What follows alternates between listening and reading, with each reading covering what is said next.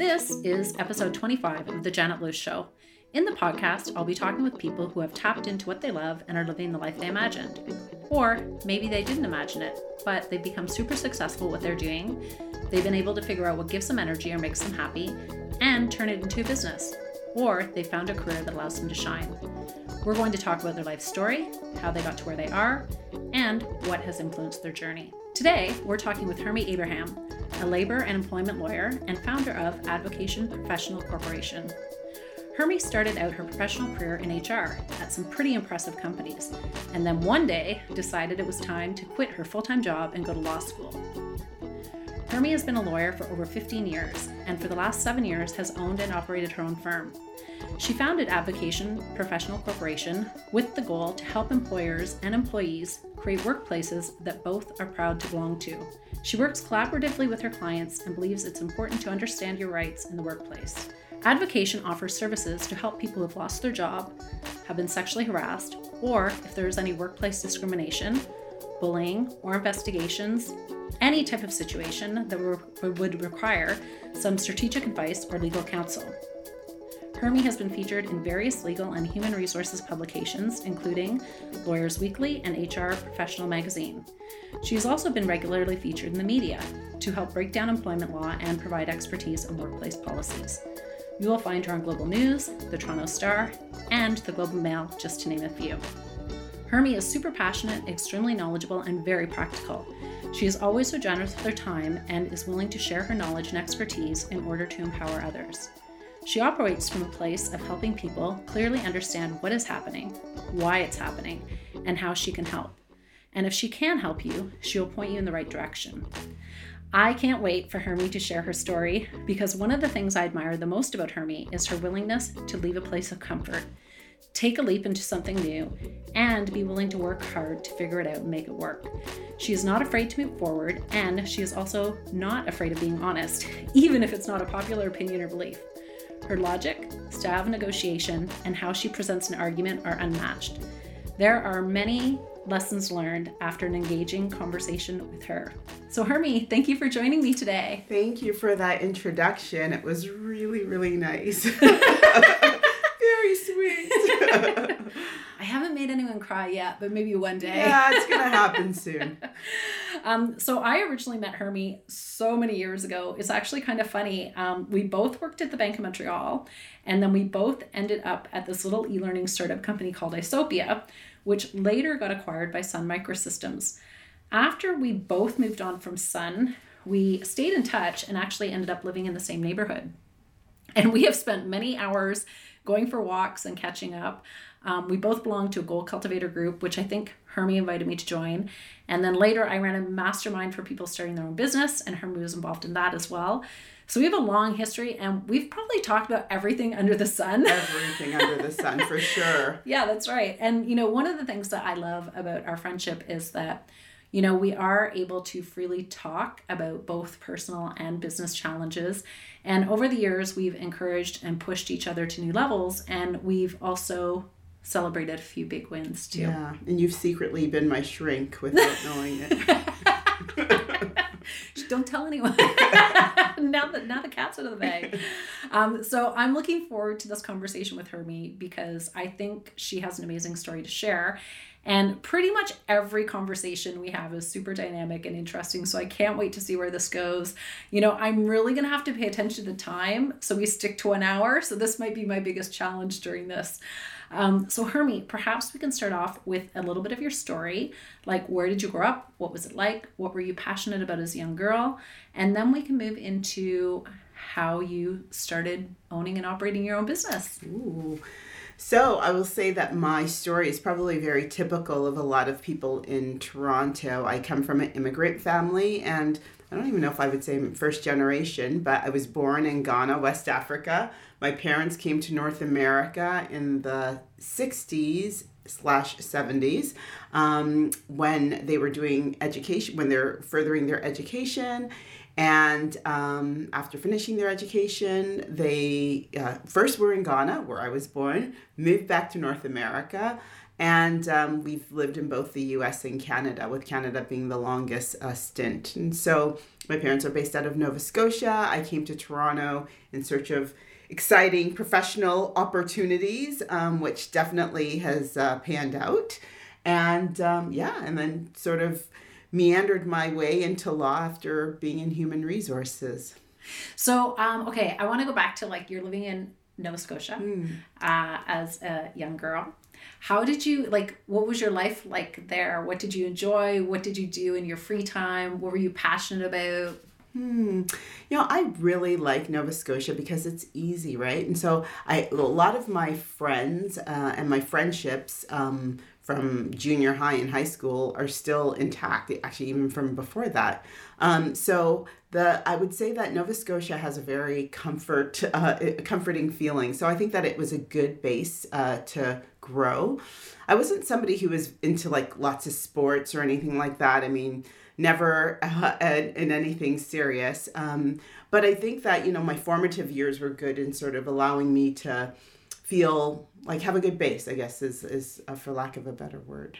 So, what did you like doing? Like, were you into music, reading? Like, was there anything that you kind of gravitated towards? Yeah, you know, I was one of those nerdy students that was um, in student council. So I was really into student politics. However, I was also very mischievous. And so I was also the person who was, you know, um, trying to get into the liquor store underage as well too um, and sneaking into the student council room so it was a little bit of, of both but um, but no, I mean, I, I, I wasn't, like I said, I wasn't into sports or anything. Student politics, I did play uh, the flute, so I was in music, but I don't think I did like the way you were in vo- volleyball. Like I didn't have something that kind of carried through. I'd say that if there's anything that sort of kind of carried through, it's been being like a student politician. I was like, you know, do, I did that in high school, I did it in university. I've always liked that kind of advocacy role. And so it's not surprising that I sort of picked this profession at the end of the day.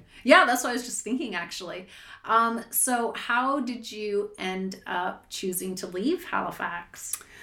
Well, it's interesting. So after I finished um, uh, my undergrad, I was sort of I actually got into law school, and I was thinking about just going straight into law. And I got into a law school in the states, into Howard University, which is one of the only, let's I think it's one of the only black universities, or but a premier black university in the states. And I thought I was going to be a black civil rights lawyer, NAACP. And I saw the tuition all in US dollars, and I was just like, yeah, that's not going to happen right away after university. So I was like, let me work for a little bit, um, and then, you know, sort of go back to, to school. Um, and in Nova Scotia, the jobs are not like, I mean, the jobs are simple. I was working at Tim Hortons throughout university. That was those are the types of jobs you would get, like really good, what were considered good customer service jobs. And so I was working at Tim Hortons one day. This is like in my last year of university. In comes a guy who's complaining about the size of the muffins. you know, the muffins are getting smaller and smaller. And I thought, you know, I can just like be negative with this person or I can have a conversation with him. Like he's obviously having a bad day. So I say I apologize. I explain the fact that, you know, we I, we understand his concerns, that you know, we'll I'll I'll escalate it, blah blah blah. He was impressed with the way I handled it. Turns out that he was part of the management training program of Bank of Montreal. No way. Yeah, I did so- not know this. Yeah. So anyway, he he uh, was just like, "Hey, I'm with this management training program. I would really like you to, you know, consider it after university." And I was like, "Okay." I just thought he was like, you know, full of whatever. I didn't think it was true. then he came in, and a couple Saturdays later, gave me his card, and so I started working at Bank of Montreal in the management training program. First in the branch. And then there was an opportunity to uh, go to Toronto. And at that time, I was in Truro, Nova Scotia. I had made no um, secret about my desire to move to the big city, like a big city like Toronto. I'd come to Toronto once to see a concert, a U2 concert that was just like phenomenal for me, right? So I was like, I want to move to Toronto. So I moved from the little TO, which was Truro, to the big TO, um, and Bank of Montreal transferred me through this uh, program. So yeah, that's how I came to to Toronto and was working at BMO uh, before before we met, actually. Yeah, Mhm. that's I did not know that about you. That's so funny. But it doesn't surprise me that you got a job offer while you're working at Tim Hortons. About muffins, aside from muffins. hey, talking about muffins might get you anywhere.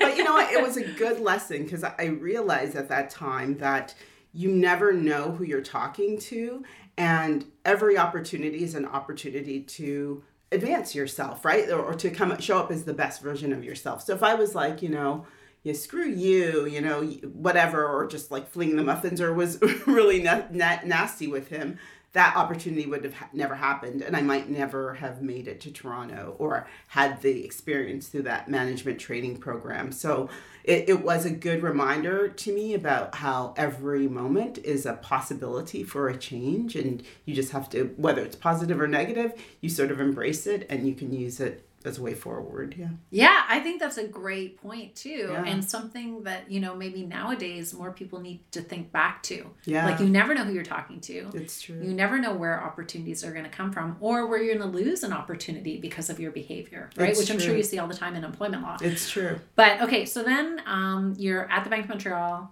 Uh, you end up leaving there to go to Isopia. What Mm-hmm. was the draw there?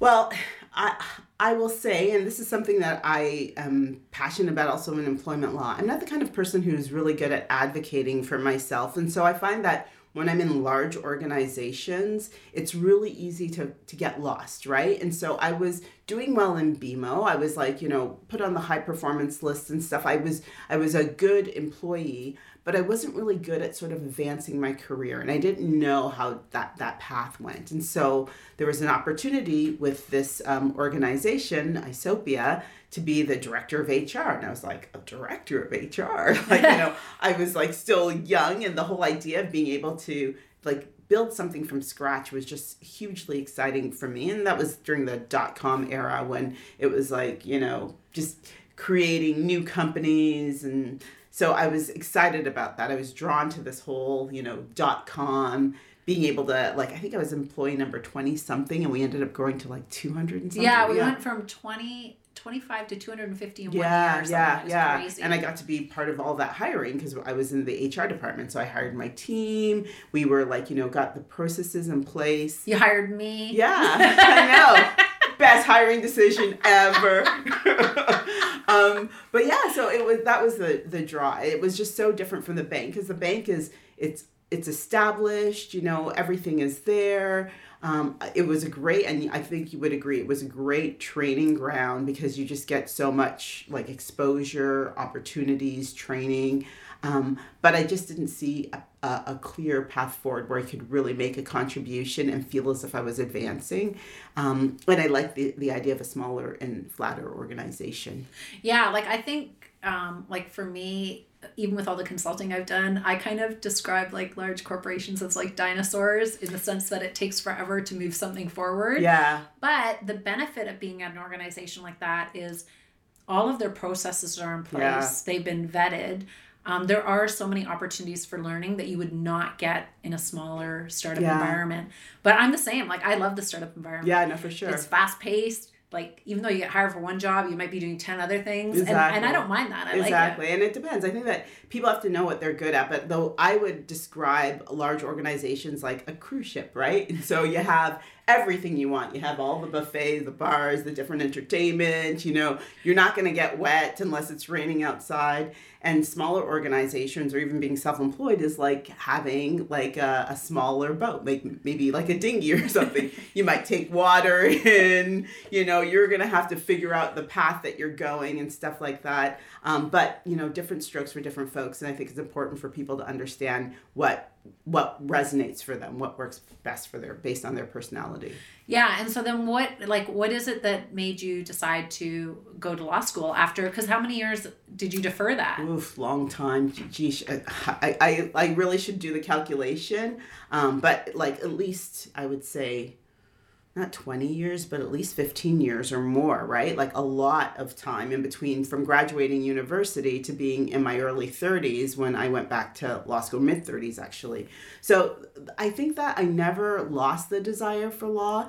Um, but it's funny, it was Sun um, Microsystems, which actually acquired Isopia, that was a catalyst for it. And I think that it was also without me realizing the catalyst into going into employment law. I don't know if you remember, but we started going through like rounds of layoffs, right? Um, both when our company was acquired, but also when Sun as the organization, because it was also changing in the whole era of like, you know, Silicon Valley, you know, um, cloud computing, everything, right? And so um, you would get these like really sad emails from people like this is my last day and it's been wonderful. This is back in the day when like losing your job was still a really big deal and not very common. And i think that those like something about those those email messages that people used to send where they they would like like almost do this like this sad song a swan song really kind of sat with me about the importance of like your work and your life, right? Like the the limited time we have here in the world. And uh, yeah, so I think that afterwards I started thinking about like where where do I see myself? Do I see myself as like uh, part of a company always, or do I want to like have something that's my own? And I think that part of the reason I wanted to go back to law, one, I I was interested in it. It was something I, I kind of held on to. But I was always like, I work for X. You know, I'm an employee of Bank of Montreal. I'm an employee of Isopia. I'm an employee of Sun. I just wanted to be like Hermie Abraham with my own thing, right? Like I didn't want to be the employee of something. And so I like the idea of a profession, whether you're a coach, you're accountant, you're a lawyer, it doesn't matter who you work for, you're just that. And so I was drawn to that. And that's why I kind of revisited it, like where I could carve my way in the world without just a, an identity around an organization um, because those emails i don't know do you remember those emails? No. oh my god obviously like i was triggered by them.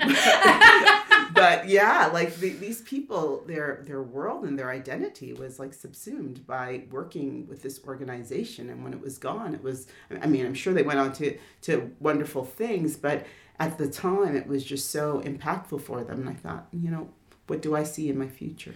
Yeah, but you know, I I would have to say like working for Isopia was a very special experience. Yeah. Right? Like it was so um in some ways like so much ahead of its time. Yeah. Like remember it had um it, this was like early 2000 and as an employee you could choose your holiday calendar. Yeah. Do you remember that? We did that, yeah. And yeah. like that's in 2000. I know. There aren't even companies today that do that. We celebrated the Chinese New Year as well too. I remember one time we had like this whole Chinese New Year celebration. We organized. We had like, you know, games that you could do with like picking up chopsticks and putting things like we just had this whole because we had a lot of um, employees who had come from China, right? A tech talent. And uh, so it was just really great. It was this wonderful cultural melting pot. Um, yeah, it was just, it was very different. It yeah, it was so, so unique. And even like the fast growth, the yeah. opportunities that came from it. There's a lot to be said, I think, young in your career working at something like that Absolutely. like how much you can learn right Absolutely. And again, I think that's because that resonates to like who we are and what we're looking for. Other people might have found that environment very stressful, right? Because it was constantly changing. You didn't really have a set job description. You're doing a little bit of everything.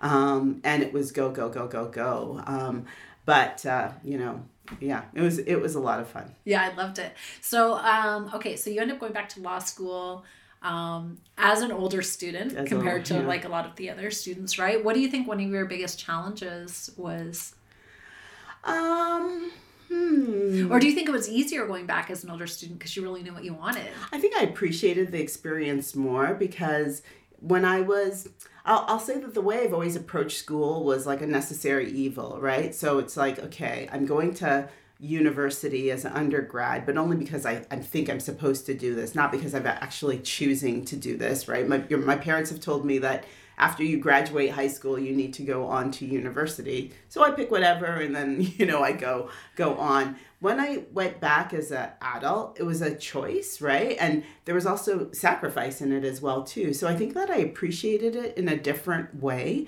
and I think that I learned differently as well too because I was actually interested. I wasn't actually just like sort of, um, yeah, like you know just kind of buying time or biding my time to graduate. So there was that.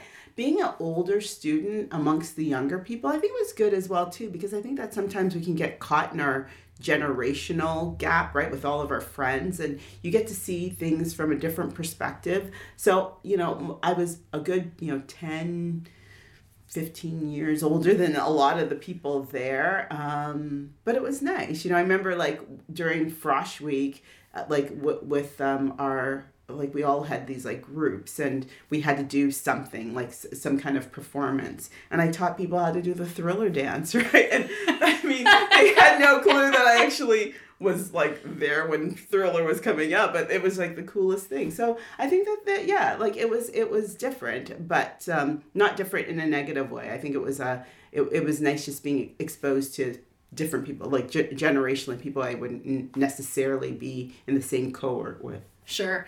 And so then you are um, obviously you graduate from law school Yes. and you are articling, Mhm. uh, Bay Street firm. Mhm. Uh, what was that experience like?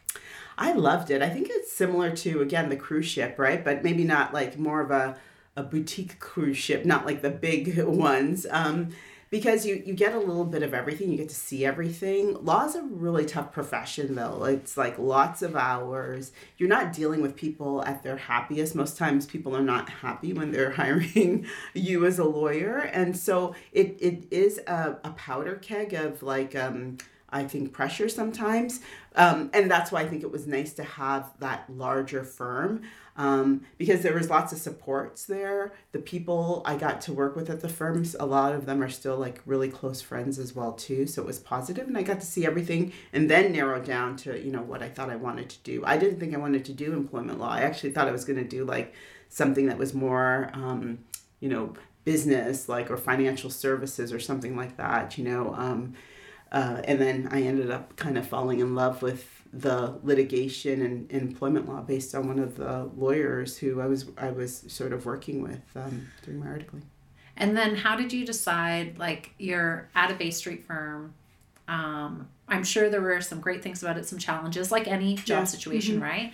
Um, how is it that you decided to leave that? Because you had offers to Yes. stay, Mhm. but you made a choice, like, no, I think I want to do something else. Like, Yeah. how did that come about? I think I, that has to do with the age thing as well too. Like it, you you know that um, like the reason I went into law school was not to just sort of join something else. It was to have something of my own. And at the time, I was also I also started dating somebody who was also a you know a, a professional um, and uh, had his own uh, practice, dental practice, but practice nonetheless. And so I knew that I wanted to ultimately work on my own. I made the decision then because I felt that that would be the easiest decision to make. I felt that once I kind of was in the Cassels framework, it would be harder to step away because, you know, the the structure would be there. It would it would just be not easier in terms of a job, but just easier to stay where I was versus making a big change. And so I had to change anyway. You're transitioning from being an articling student and uh, like trying to become a lawyer to becoming a licensed lawyer. The economy was terrible at the time. I actually was hoping to start at a small firm so I could actually learn the ropes and see what was going on, but nobody was hiring. And I thought, you know, I can either kind of wait and stay in Cassels, which would was not honest. I didn't think right in terms of where I wanted to be. I knew I wasn't going to build a career within the, that law firm.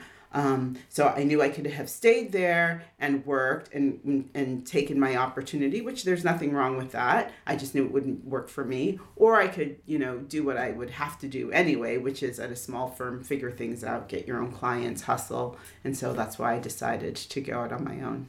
So, what do you think, um, if you can remember back that far, what do you think has been like your biggest challenge? I would say, and I, it's a it's a challenge I still continue to today. I don't think I've learned this yet, but I think that um, the practice of law is very different from the running a business, right? Yeah. And I think that it's really understanding that um, helping people as a lawyer um, doesn't have to be at odds with running a business, right? And so I think that I've always kind of felt that, you know, um, law was a bit of like a right that people had. If they're in trouble, they should get somebody to help them. And so what ends up happening is that you want to help everybody, and you can't do that as a business owner. You have to you know you have to be very yeah. clear about who you're going to serve you have to be clear about how much you're going to charge for those services to make sure that you can stay afloat so i think that that was the biggest thing like really just wanting to provide services but not understanding the business side and understanding that both of them needed to work for for to be a good lawyer and help help people yeah yeah it's interesting i just uh, interviewed laura beauparlant and mm-hmm. she started a wedding invitation business mm-hmm. she's a graphic designer and she actually raised the same point that you did where it's like being a graphic designer and then owning and operating and running your own business are two complete different things. Completely different, right? yeah. Because you're a tactician. It's like the, what they talk about in the E Myth, right? The which stands for the entrepreneurial myth, and it's true. Like you think you're an entrepreneur, but really you're just working a job for yourself right and so i think that that's the biggest thing figuring out okay and there's nothing wrong with that as well too but you really do have to always think in terms of a business person even if you're going to be a solo lawyer and you don't want to have all of the bells and whistles of like building a company because being a business allows you to practice the law. It's not the, the law doesn't come before the business. The business actually comes before the law, which is you know sometimes counterintuitive. Yeah, no. Mm-hmm. So, what is it that you love the most about running your own business? Oh, I would say that my the, the thing I love most about running my own business is that there's never a dull moment in terms of challenges and figuring things out, right? And there's always something, whether it's like figuring out what technology to use to do things better or finding different ways to deliver services. I mean, law is an evolving industry, it, very highly, like it, it's going to change. We work very slowly, but the fact is, change is coming everywhere. And so you kind of think, okay, what is that new model? How are people going to? Engage with legal services and how can I be relevant in another 10 years. And so that's always interesting. And as far as like the practice of law, what I love most about uh, it is the um, client situation and getting them from where they are to something better. Like that always brings me joy. The the the process might be uh, arduous and difficult for both them and for me in some cases, right? Um, nobody, like I said, most people don't enjoy going to a lawyer if you've been harassed or you've been let go. But the outcome at the end, when they are in a better place, um, personally, professionally, financially, that brings me the most joy. What do you think is the biggest mistake people make when it comes to um, like getting a job, mm. gaining employment? Yeah, you know, I think a lot of people and I don't know if this is a generational thing, right? So I'd be curious to see how it plays out in the like the younger generation who've seen their parents lose their jobs and go through periods of layoffs and stuff. But I think that at least when I think of my generation, Gen Xers and above, above people have come uh, before me, it's that we are too trusting on the mm-hmm. job or too reliant on thinking our employer is still like the employer that takes care of people, right? And so I think that we we were kind of at the tail end of that model where the employer was almost like part of the family, right? And you retired and you got a, a, watch at the end. I think companies are a lot more focused on the bottom line efficiency.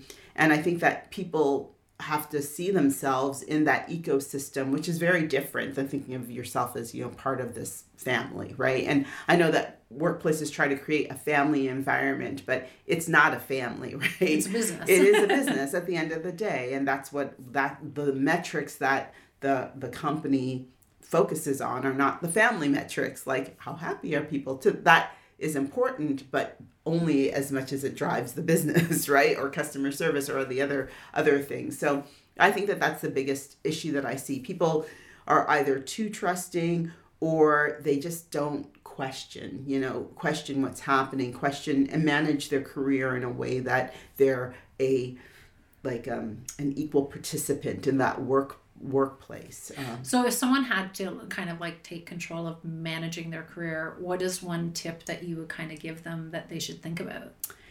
Yeah, so you know, I always say like, and it's it's weird. I think of yourself as me incorporated, right? You are your own like uh, professional corporation. Um, so what does that mean in terms of like if you were a corporation trying to grow? It means continuing to invest in your you know your learning and development, right? So you you you you have a very sharp saw and you become a, a strong asset. It is making yourself aware of your rights. And I don't say that because I'm an employment lawyer and I'm trying to get more business, but it just surprises me the number of people who end up in difficult situations that could have been prevented if they had just taken time to really see themselves as, or taken time to see themselves as a, a corporation that's like, okay, I have a contract. This contract's been drafted by a lawyer on the other side. I should probably get have a lawyer review it so I understand what's going on, right? And so it's you know me incorporated. Like start to think of yourself as a,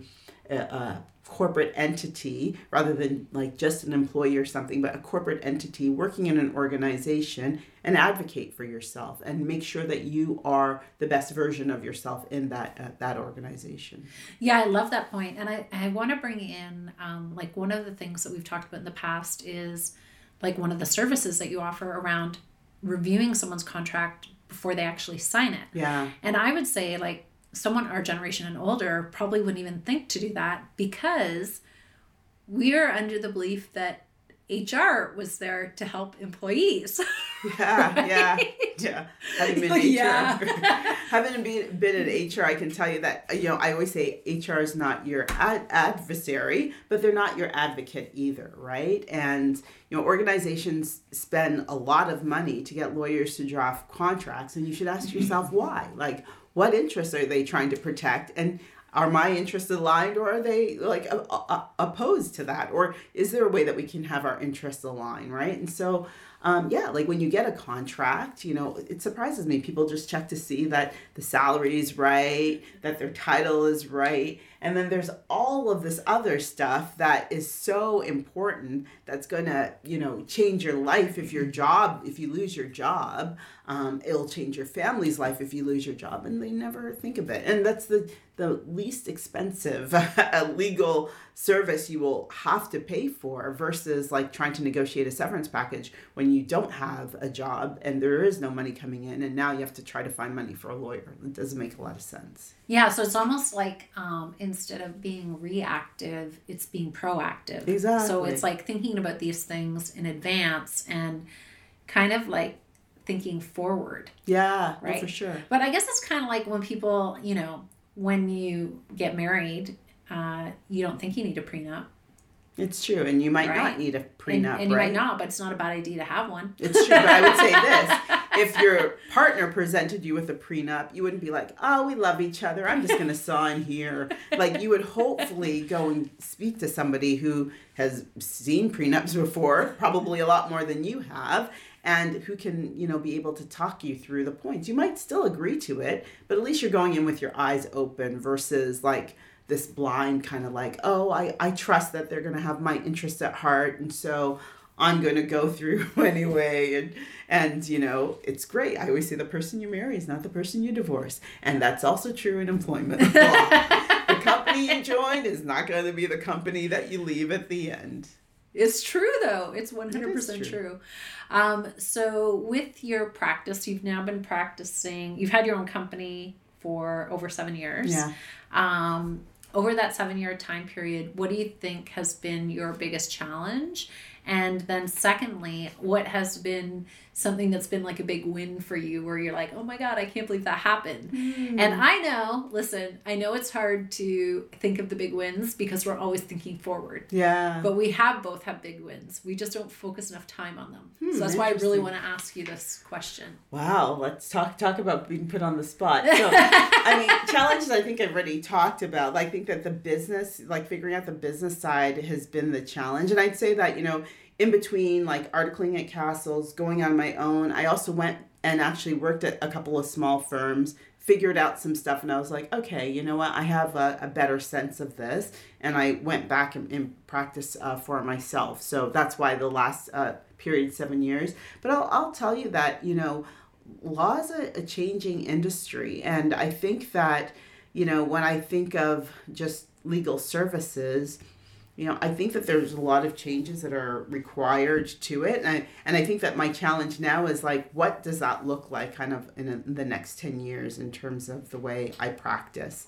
Um, but uh, at wins, um, you know, it that I have to say is very difficult. But I, you know, when I think about the fact that you're when you're creating a business you're sort of starting from scratch. Um, and that i have managed to create a business that has like you know not all the systems i want but a lot of systems good technology um, that i'm better through the the you know positives and negatives that i'm better as a result of that. I think that that is the biggest win. Like there is no lifeboat, right? Like I am my own lifeboat, um, and you know the fact that I've been able to do it this long, and uh, yeah, like I haven't had a situation where it's like you know, you're yeah the, the business blows up because I think that that's one of people's biggest fear, and I think it's true regardless of the, what you do. When you go out on your own, you're just like am I going to be able to make it? Am I going to be able to survive? And I've seen a lot of people who've opened their firms and gone on to practice with other people in the in a, the same period of time that I've continued. And so I think that it does take a lot of commitment and you know faith and, and so I, I'm proud that I've put that faith in myself to be able to try to to keep going. yeah, well, and it's also like patience, perseverance, yeah. hard work. You mentioned hustle earlier. Like so many um, people lately, because of mental health issues, have been saying, let's get rid of this word hustle. Yeah. You shouldn't have to hustle. Yeah. And you know what I tell them as a business owner? It's like if you're starting a business, you better be ready to hustle. Yeah. Like put on your running shoes. Yeah. Don't wear your good clothes to work yeah. because you're going to be doing everything. Exactly. And if you don't want to hustle, don't start a business. Exactly. And I actually, I mean, I don't have children, but I kind of see it the same way. It's like somebody saying, I want to have children, but I don't really want to have like in the, the early baby days have to wake up during the night and I don't want to have to you know have these long hours where I'm tired or you know I don't get a chance to, time for myself and like that's gonna happen. You have to kind of accept that as part of being a biz in business. It doesn't have to be bad or negative right? And there are ways that you can manage it. So maybe like for example if we use the baby metaphor maybe you have a night nurse who comes in and helps you, you with some things. Maybe you have somebody who does like meal prep for you so you can manage it right? So i don't believe in hustling for the sake of hustling. I think that um, you know mm. it really should be um, directed work but the fact is, there is work. It's not going to be that you just have this wonderful business and it's not going to take any amount of like like more it's going to be more than a nine to five. Like it, and yeah that's just and, and it's going to take sweat and tears. Exactly you know i was on a call recently and um, there's a young girl and she said she was starting her own business and she said uh, well you know i feel like if i just want to sleep one day i should just sleep and listen, I get it. Yeah. I 100% get it. But you also have to think like you're running a business, you have clients. You may have to service your clients. So you, if you're on your own, you can't sleep whenever you want to. It's true. And I think that what, what people forget about um, business for self is that they assume that somehow you don't have a boss right? But it's it's not true. You have multiple bosses with all of your clients. And so i find that i probably work harder as a business for self person than i would have working at a firm. And you work hard at a firm don't get me wrong. But the fact is you're not only doing client service, you're also now working with the bookkeeper and accountant to be able to go through the reconciliations and look at the budget and figure that out. You're also like working on the marketing, you know, you're thinking about, okay, you know what needs to be changed in the way that we deliver services and maybe some of the te- the, the templates or the the forms that we use or you know like you're constantly in this iteration where oftentimes when you're uh, working as an employee you don't have to deal with those other things right? And so yeah it, it's it's um, you can decide that you want to sleep, but you should also be prepared to understand that your business is going to be a, a very different type of business, right? Um, and you you'll have to make a, a, decision. I mean, the same thing with it as a parent, right? You might decide that you're not going to feed your kids for the day, but child services might come in and take them away. you might not have, you know, well adjusted children if you're not making the same type of investment into them and i think that you know you give what you get right yeah and i think if we're talking about investment like obviously you know to me like learning is super important. Yeah. And uh, one of the things that i always share is how like i went through a period where i actually stopped learning and growing and that translated directly into my business mm. and it actually stagnated my business. Yeah. And so if you ever get to a point where it's like oh i tried that. Oh i tried that. Oh i know that. Oh da da da whatever like things are always changing exactly. there's always something new exactly. to learn and so what do you think in the last like two to three years is the biggest thing that you've learned or that you've worked on i think that's a lot of it is like the system system uh, systemizing systematizing um like creating systems in the business i think that that's one of the biggest things because i think that oftentimes with law you kind of feel that by you know trying to make it again more businessy um, whether it's like you know coming out with a framework for the way things are delivered um, or you know packaging services in different way that it, it sort of takes away from that lawyer client relationship that advocacy um, but no, I, I think that the, the biggest lesson I've learned is that you are probably better at that once you're able to put those things in, in place. So that's one thing. I think that also the value of coaching, right? Like, I think that it's so, uh, my business took out off um, in a different way and in a better way when I was in a coaching program, right? Mm-hmm. And I mm-hmm. found that the energy from that coaching program, not only in learning new things and and learning from other people, um, but also in just like again like testing trying being pushed by your coach to do different things that actually helps me move forward so i think that sometimes we kind of get this like kind of very pure view that oh no my business shouldn't be this way or or that or i have to have all the answers i should know this right as a business person i should know this and it's kind of making peace with the fact that you're not going to and um, the fact that there are going to be iterations and that you should seek help and um, yeah, just basically be open to, to, to change and looking at it in a different way. Yeah, because you participated in that one coaching program for a year or two years. Yeah, it was at least two, three years. I'm actually looking at another coaching program as well too, but it was great, right? Um, unfortunately, a lot of them based out of the states, right? Um, and this was specific to legal coaching, but um, yeah, it was fantastic. And I think too, like you mentioned, the value of the actual coach, but there's also the value of the other participants who yeah. are kind of going through the same thing that you're going through. Mm-hmm. So you can share knowledge, share challenges, get other ideas, see what works with some people, what doesn't work.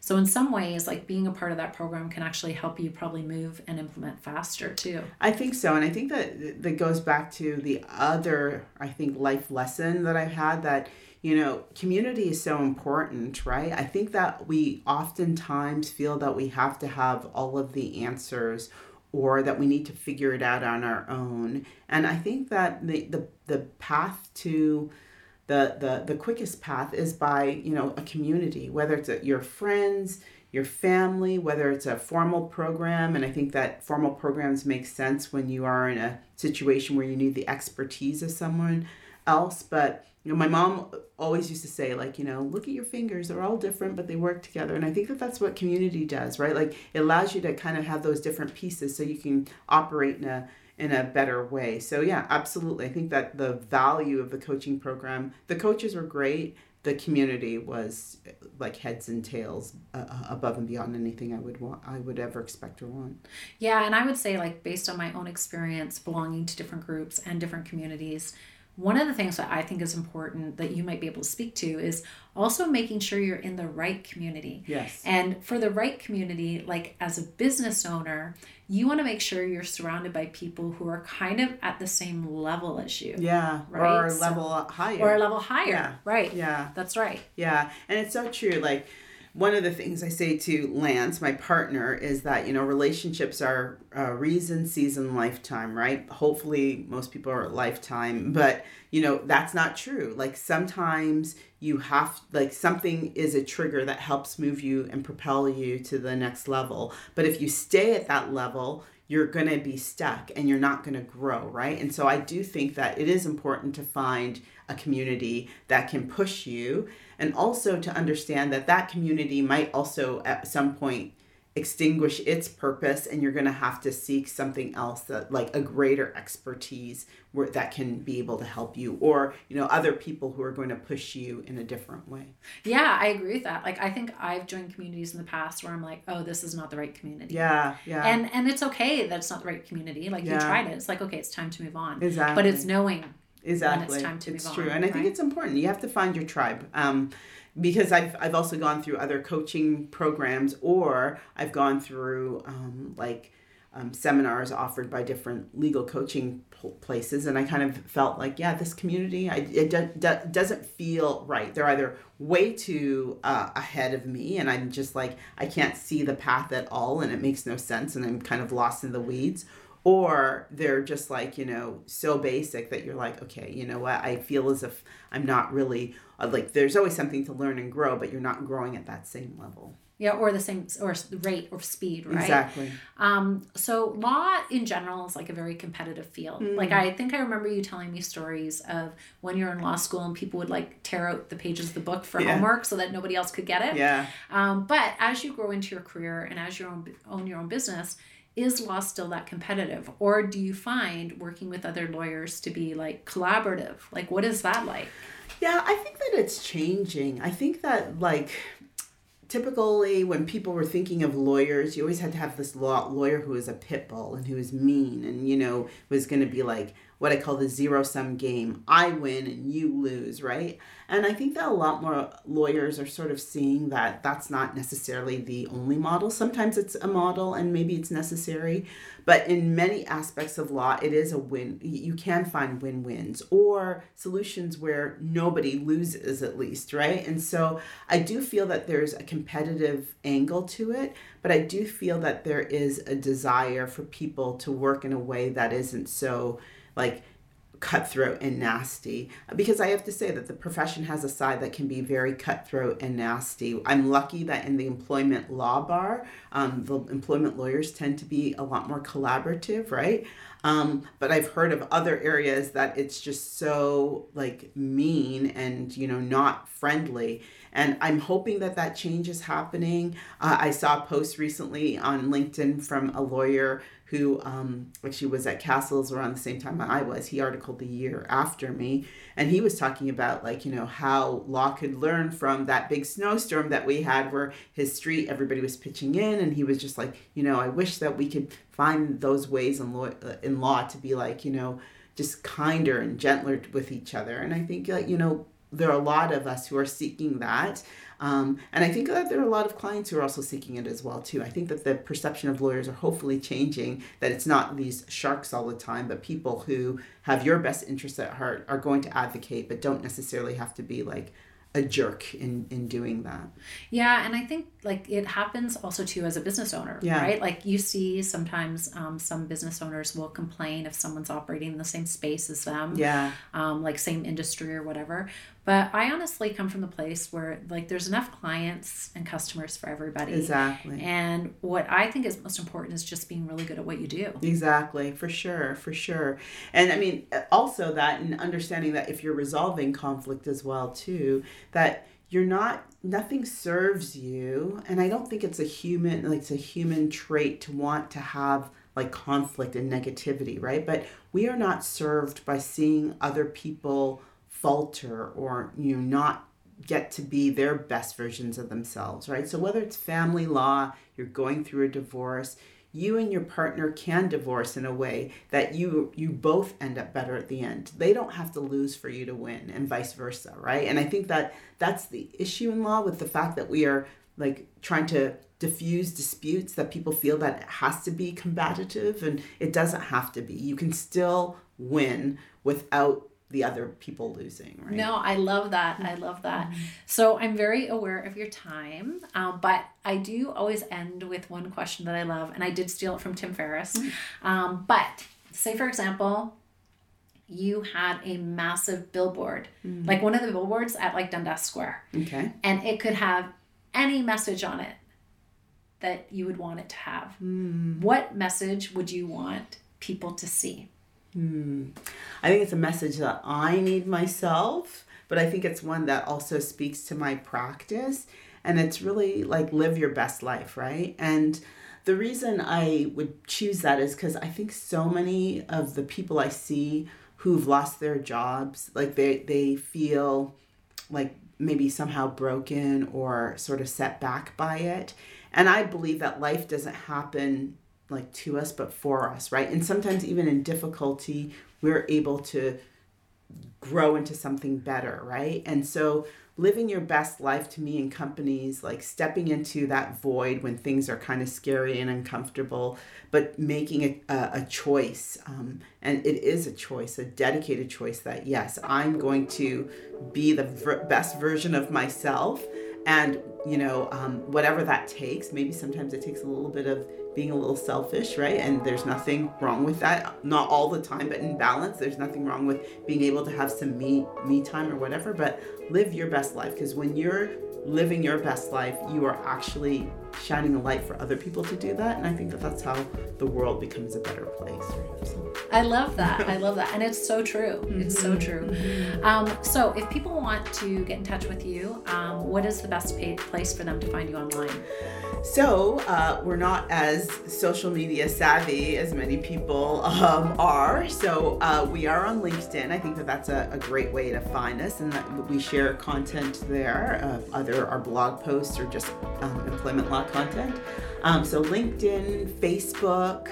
Um, I'm on Twitter um, at Advocation PC. I think you can find uh, the, the, handles for both of those or at Hermie Abraham.